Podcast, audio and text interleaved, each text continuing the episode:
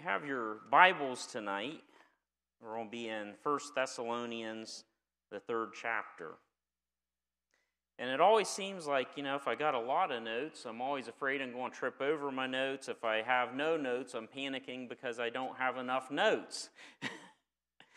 I, have realized the more I've been up here that there's no perfect amount of notes to have. Uh, tonight, I don't have a lot of notes. Uh, it's more of a devotional. Uh, but I've really, uh, you know, been challenged a lot.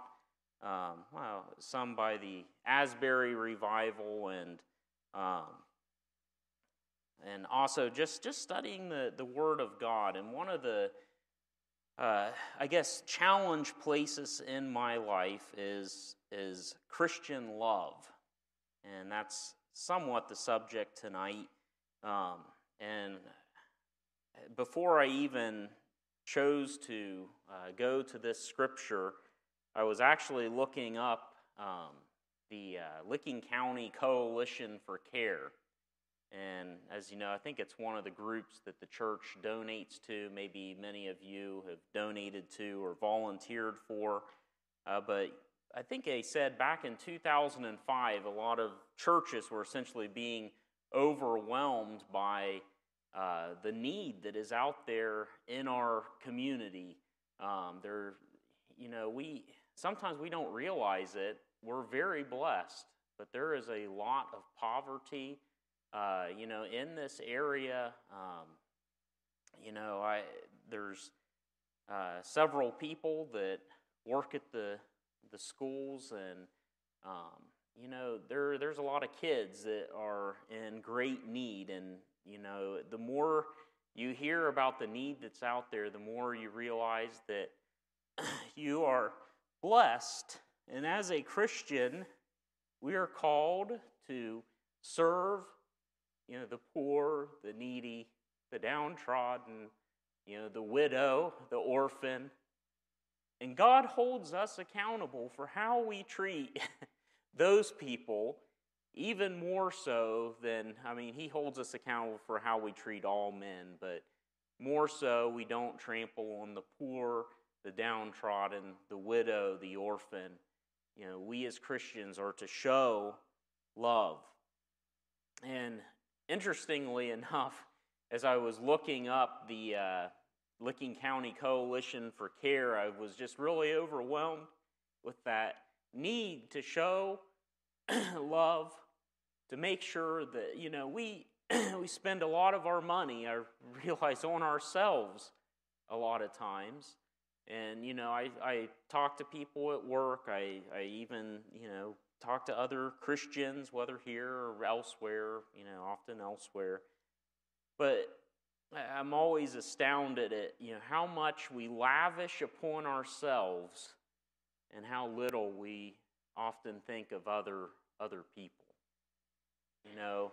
And I think some of that has to do with the fear of being taken advantage of, and you know that certainly is a concern. And the and the Bible calls us to be um, responsible in our giving and in our actions towards others, and in showing love towards you know we're supposed to be responsible in that. But oftentimes, I think that if we were to evaluate, you know, how we uh, have stewarded the resources and the things that God has given us, I think we could all find room for improvement.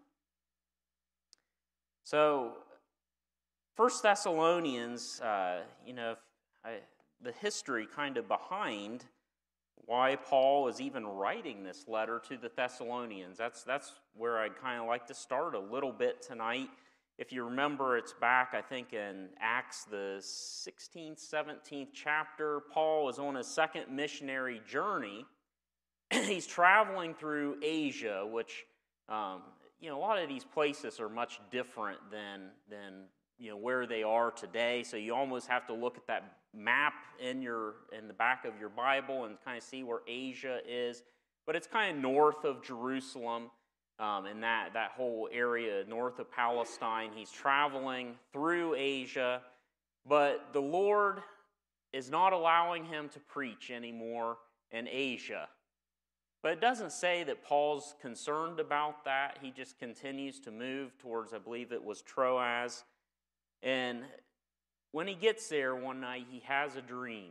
You know, a man from Macedonia is calling him, Brother Paul, come over and help us. So he goes to Macedonia. So for the first time, an apostle of Jesus Christ steps foot on the European continent. You know, this is now today, it's Greece. And he stops at Philippi, and the welcoming committee's there for him. They beat him with rods, you know, they put him in prison. But out of that experience, even after he's beaten, the message goes out. It's, you know, people are converted I think of that Philippian jailer. I mean, man, the whole city was in an uproar. They just beat Paul and Silas. You know, here they are in the jail. There's an earthquake. You know, the Philippian jailer is about to kill himself there.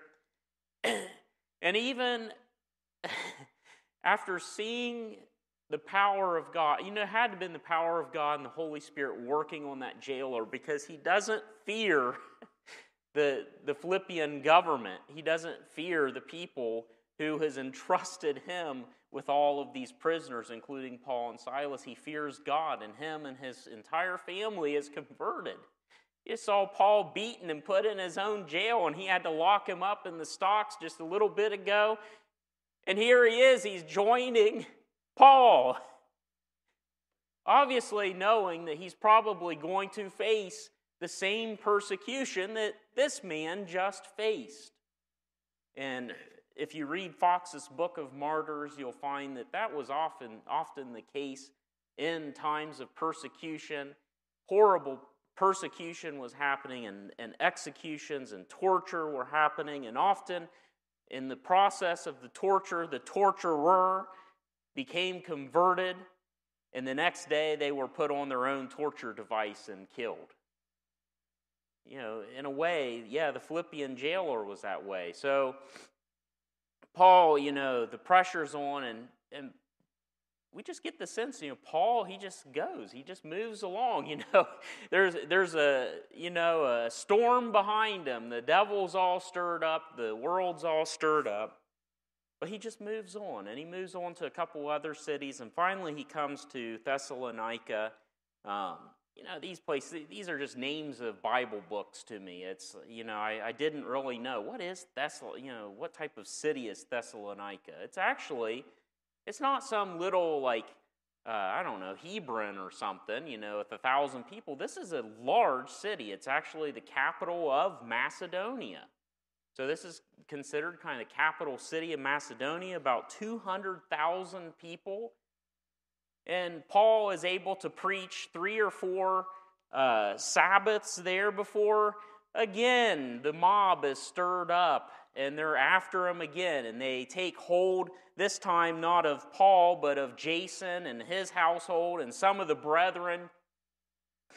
And, and they drag them before the, before the magistrates. And again, persecution has broken out in that town in, in Thessalonica. and the brethren, Paul, you know, let's move on. Paul moves on once again. But he leaves these brethren in Thessalonica, and it's interesting that you know he was probably only there for less than a month on that second missionary journey, but what an impact the Holy Spirit made through him. You know, and so while a while later, in about 50 AD, I, you know, imagine this a, a year or so later, he writes back. He hasn't heard from the Thessalonians for a while. And he's worried. He's written them. He hasn't heard, so he sends Timothy you know, to find out what's going on with these Thessalonians. Are there any Christians still there? I mean, this is before, uh, you know, Facebook and, and all, all the anti social media, so we don't know what's going on. Timothy comes back to Paul with good news. Not only are there Christians there, but the church is lively. They, they are still in love with Jesus Christ and the gospel. They're still thankful that Paul uh, blessed them with the gospel. And the church is growing, the church is showing love to one another. And Paul, he's writing back triumphantly, really, in First Thessalonians and Second Thessalonians as well, to the Thessalonians. And and this is a, a letter, unlike the Corinthians letter. It's interesting that Paul was in Corinth so long. He spent, you know, two or three years with the Corinthians, and when he's writing back letters to them, he, he's showing his love to them, but he's got to smack them around a little bit too, because they always have problems. But really, here to the Thessalonians, you know, Paul is he's expressing such a loving and tender attitude to the Thessalonians and, and thanking them and encouraging them. It really, when you just, it's a very short book. Just listen to the whole thing. It takes you about 15 minutes, maybe at most, to listen through all of First Thessalonians.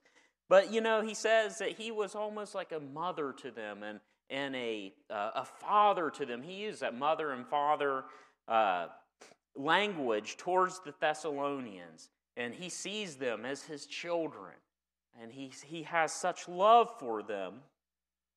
And then we get here to uh, verse 11 of chapter 3. So, 1 Thessalonians uh, chapter 3, verses 11 through 13.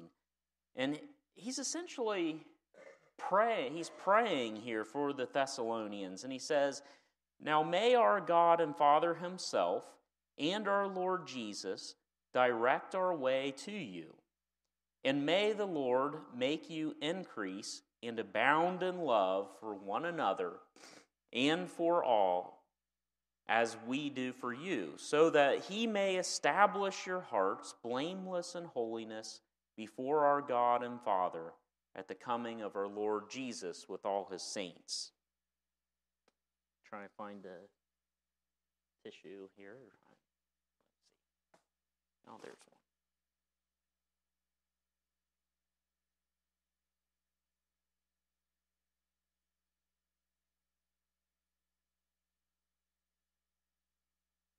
So I, I forgot I um, mentioned didn't mention I was reading now the English Standard Version there. I know some people are following on their phones and can change versions uh, but that was out of the English Standard Version. So essentially, Paul here he's saying uh, three things. He's desiring to see these brethren again, and he's giving credit here to the sovereignty of God. And uh, there's some language in this here where essentially he's equating God the Father and the Lord Jesus Christ in here. So this was uh, something important. Uh, something else to remember is that the book of First Thessalonians, this is perhaps the first uh, letter that Paul wrote. So this is perhaps the first uh, book in the New Testament here that's being written. So he is telling them right up front in his prayer that God the Father in Jesus Christ are equals, that they, this is part of the Trinity. So certainly this is some this is part of the uh, doctrine that um, you know would be new to those who had practiced Judaism before, the Father and the Son. And he's saying that he's praying that the Father and the Son would get him, you know, back to the Thessalonians. And then he makes another request here that uh, may the Lord make you to increase and abound in love for one another and for all as we do for you. So, first, he's speaking of an increase in love.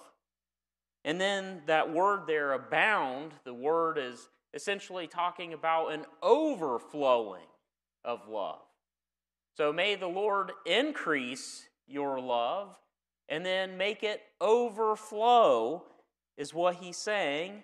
just as we've done for you. So, by example, so he's saying, I'm pouring out my love for you.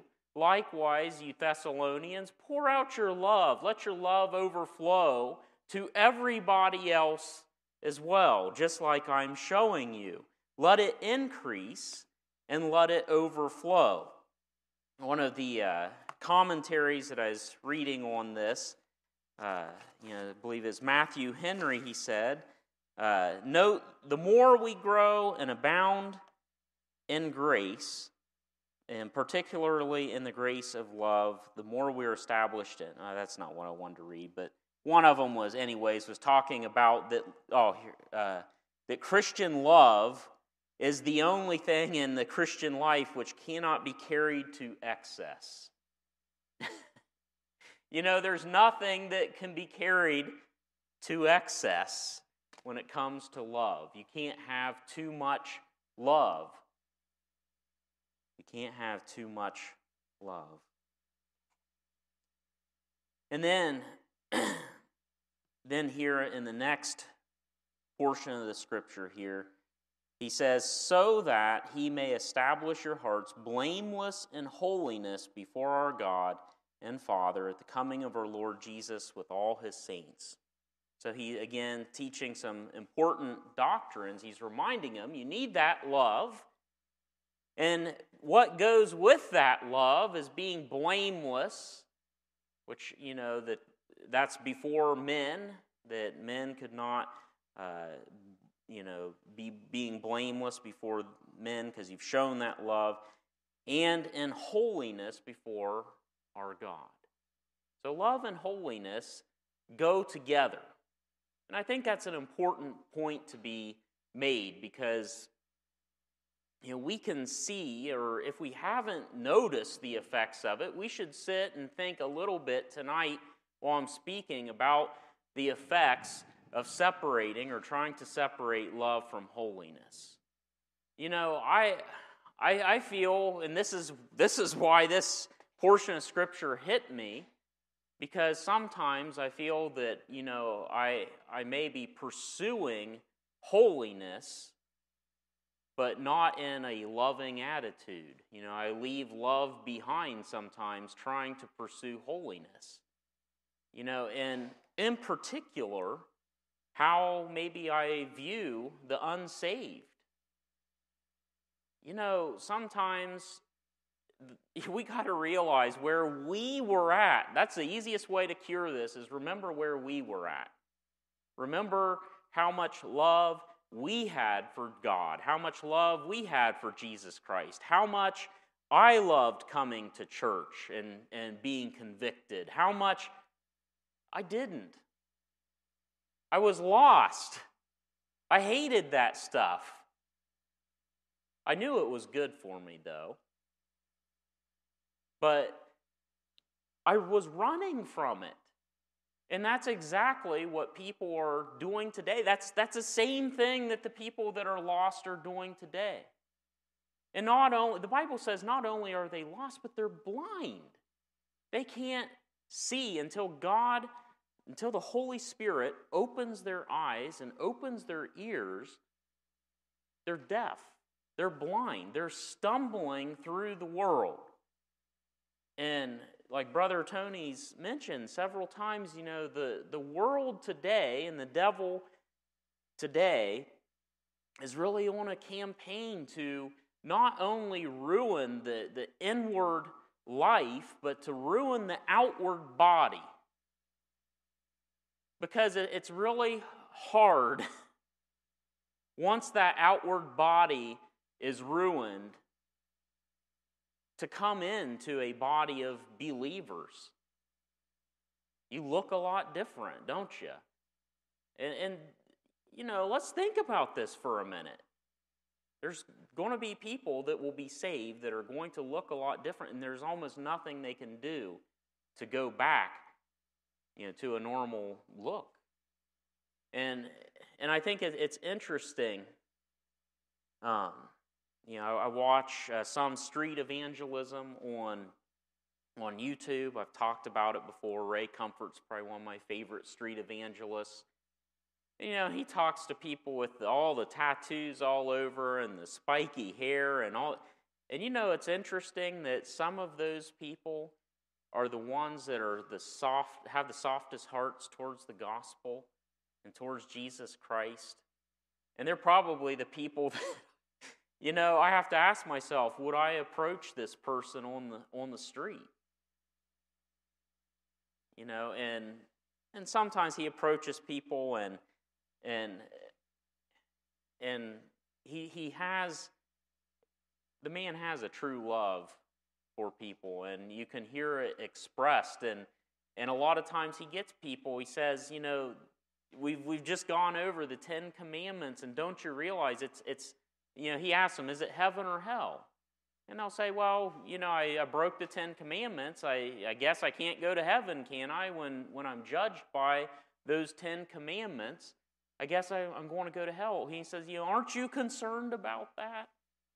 Well, no, I'm not really that concerned. You know, he gets that answer sometimes, and, and he'll stop him and he'll say, Look, he says, You may not be concerned, but I'm concerned. He said, I'm here preaching the gospel to you. I love you. I don't want to see you go to hell. And you can hear the yearning in his heart for this person.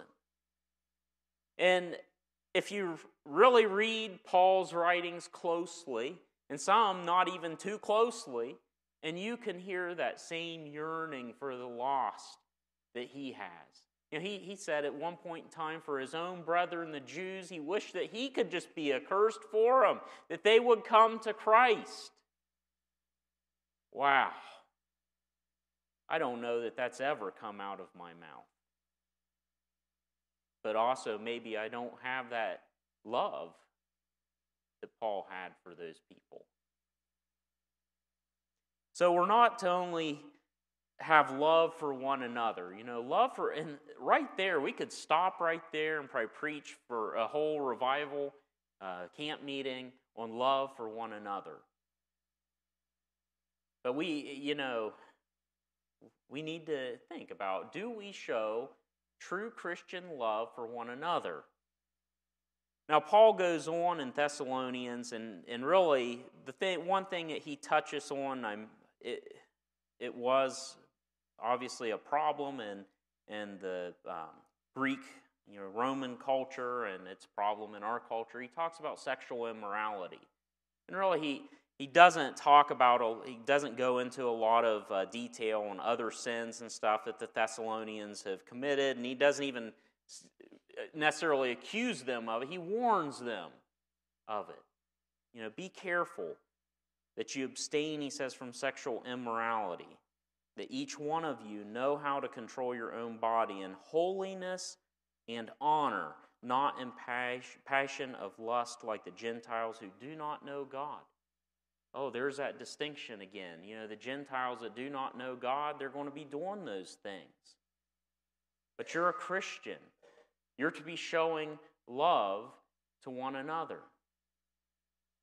And part of that love, as we can see there, is upholding holiness in our own life. You know, and I was. so, anyways, let's get back just for a minute back to that point that you can't separate love and holiness. There are some that hammer on the holiness part, and if that's all you do and you have no love, you're going to wind up off in legalism. And you're going, and really, a lot of times what happens is those people begin to justify things that they shouldn't even justify because they've made it, the Jews were doing this, they made it so unlivable and they made it so, there's so many rules that they can't even keep their own rules. And so it, it, goes off the wheel or it goes off the tracks if that's all, all you're going to pursue, because a pursuit of holiness without love will end up just pursuing self righteousness. That's all it's going to go to. Likewise, we can see those who have pursued love without holiness. You know, and and you know it, it's a sad thing to see, you know, the Methodist Church, the Presbyterian Church, the Anglican church. You know, all these churches that used to preach holiness they have they and I understand why they did. They they wanted to show love. That that was their their idea, but they didn't pursue the holiness with love. They just they showed they wanted to help this person and they wanted to help this person's life. And I'm telling you, all of us know this. If you deal with sinners and somebody living in sin, and you love that person because they are somebody that you know that's perhaps in your family or whatever they're you know their uh, i guess lifestyle choices and things like that really are not geared to building a christian up. You know they're, they're geared at bringing you know that that person down. That's what the devil wants to do. He wants to replace you know holiness with a pseudo love and a lot of times that agenda is behind you know the sinner. And it's not necessarily uh, their fault it's it's just part of being a sinner being lost and away from god and living in darkness so we have to be careful to, when we show and, and we are trying to love somebody, to not get drawn into that darkness.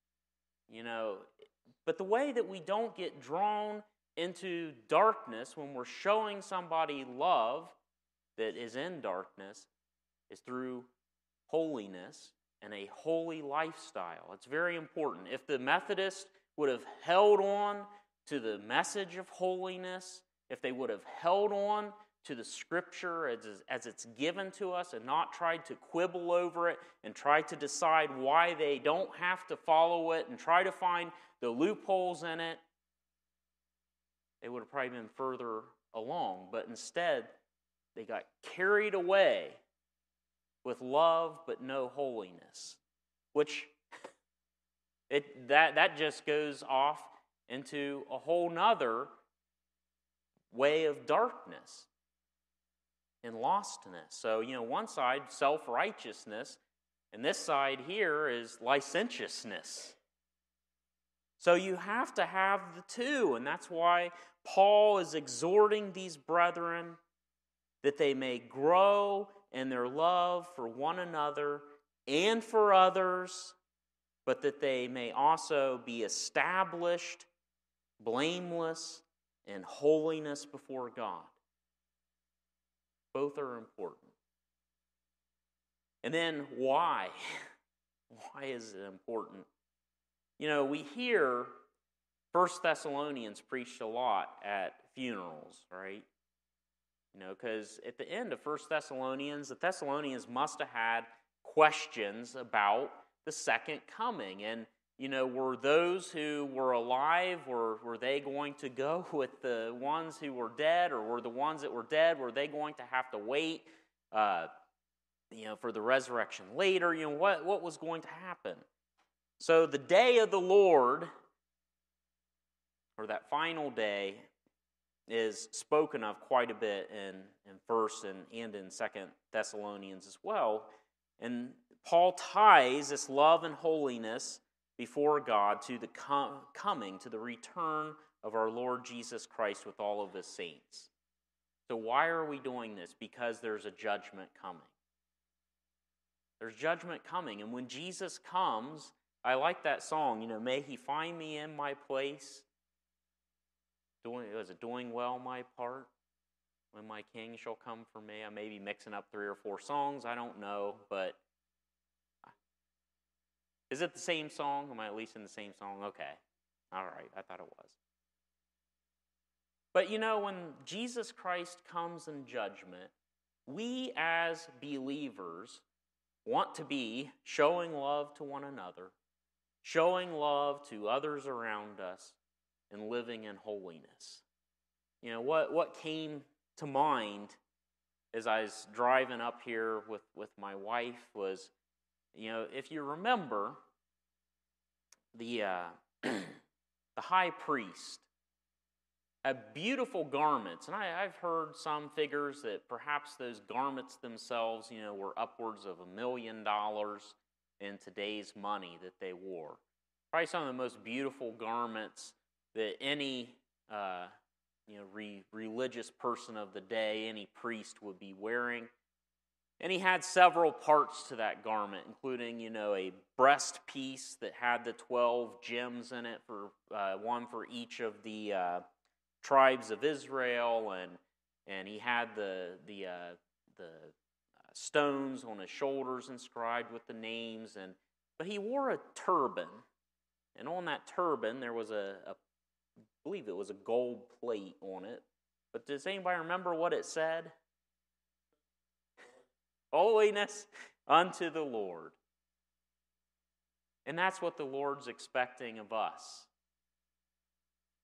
You know, that we are clothed in holiness and righteousness. Now, is it righteousness of our own? No. The righteousness of Jesus Christ, right? But we are to be living in love and holiness. And then uh, just a couple scriptures here, and I'm going to come to an end. But you know, I, I maybe this is something I hadn't studied too much, um, and you know, it starts to make sense when you put things together here, and it it's not a hard to understand passage. But Romans 13, uh, verse 8 here, it says, "Owe no one anything except to love each other." For the one who loves another has fulfilled the law. For the commandments, you shall not commit adultery, you shall not murder, you shall not steal, you shall not, shall not covet, you shall, or I'm sorry, and any other commandment are summed up in this word you shall love your neighbor as yourself. Love does no wrong to a neighbor, therefore, love is the fulfilling of the law. Do you realize if you're fulfilling the law, it's love all around? First, love to God, and then love to your neighbor, to everybody else. So, so love is important, and then, um, you know, when it comes to, to love and holiness, uh, back in uh, Hebrews, Hebrews uh, 12:14 says, "Strive for peace with everyone and for the holiness without which no one will see the Lord." No one will see the Lord without holiness. Also, it's interesting he's talking about striving for peace. You know, there's love with everyone. And then in the uh, in 1 Corinthians, of course, 13th chapter, the love chapter there, Paul says, you know, if I could do wonderful things, if you know, if I could prophesy, if I could, uh, you know, have all these wonderful gifts, if I don't have love, I'm like a, you know, I'm like that tinkling cymbal, that gong. I, I'm just making noise. And I make a noise for just a little bit, and then it's gone and over with. Nobody will ever remember anything that I did. It's not worth anything if I don't have love. So I, I think that's a, a, a good place. I, maybe maybe you're just such a loving person you don't have to challenge yourself on this, but I don't know. I don't think I'm alone in this. You know, Jesus one time he talked about our love waxing cold. And you know, when I when I sat when I uh, you know sat down, I was looking at just the story of Coalition for Care and thinking of all the horrible stories I've heard, you know, with with uh, you know what our youth struggle through today, and I'm not even talking about our kids. I'm just talking about you know kids out there in the community. Boy, you know, am I showing enough love? Am I caring enough? You know, and the other thing I forgot to mention was these Thessalonians. They were loving people. They, they, Paul was really commending their love, but he said, You can love more. you can love more. So I know there's a lot of loving people here. Uh, you're perhaps you know even commendable for your love, but it's the one thing that we you know can't have enough of. But we also, for a holiness church it came out of the holiness movement, we have to have love and holiness. We have to stick to the Bible, and if we do that, we won't go wrong.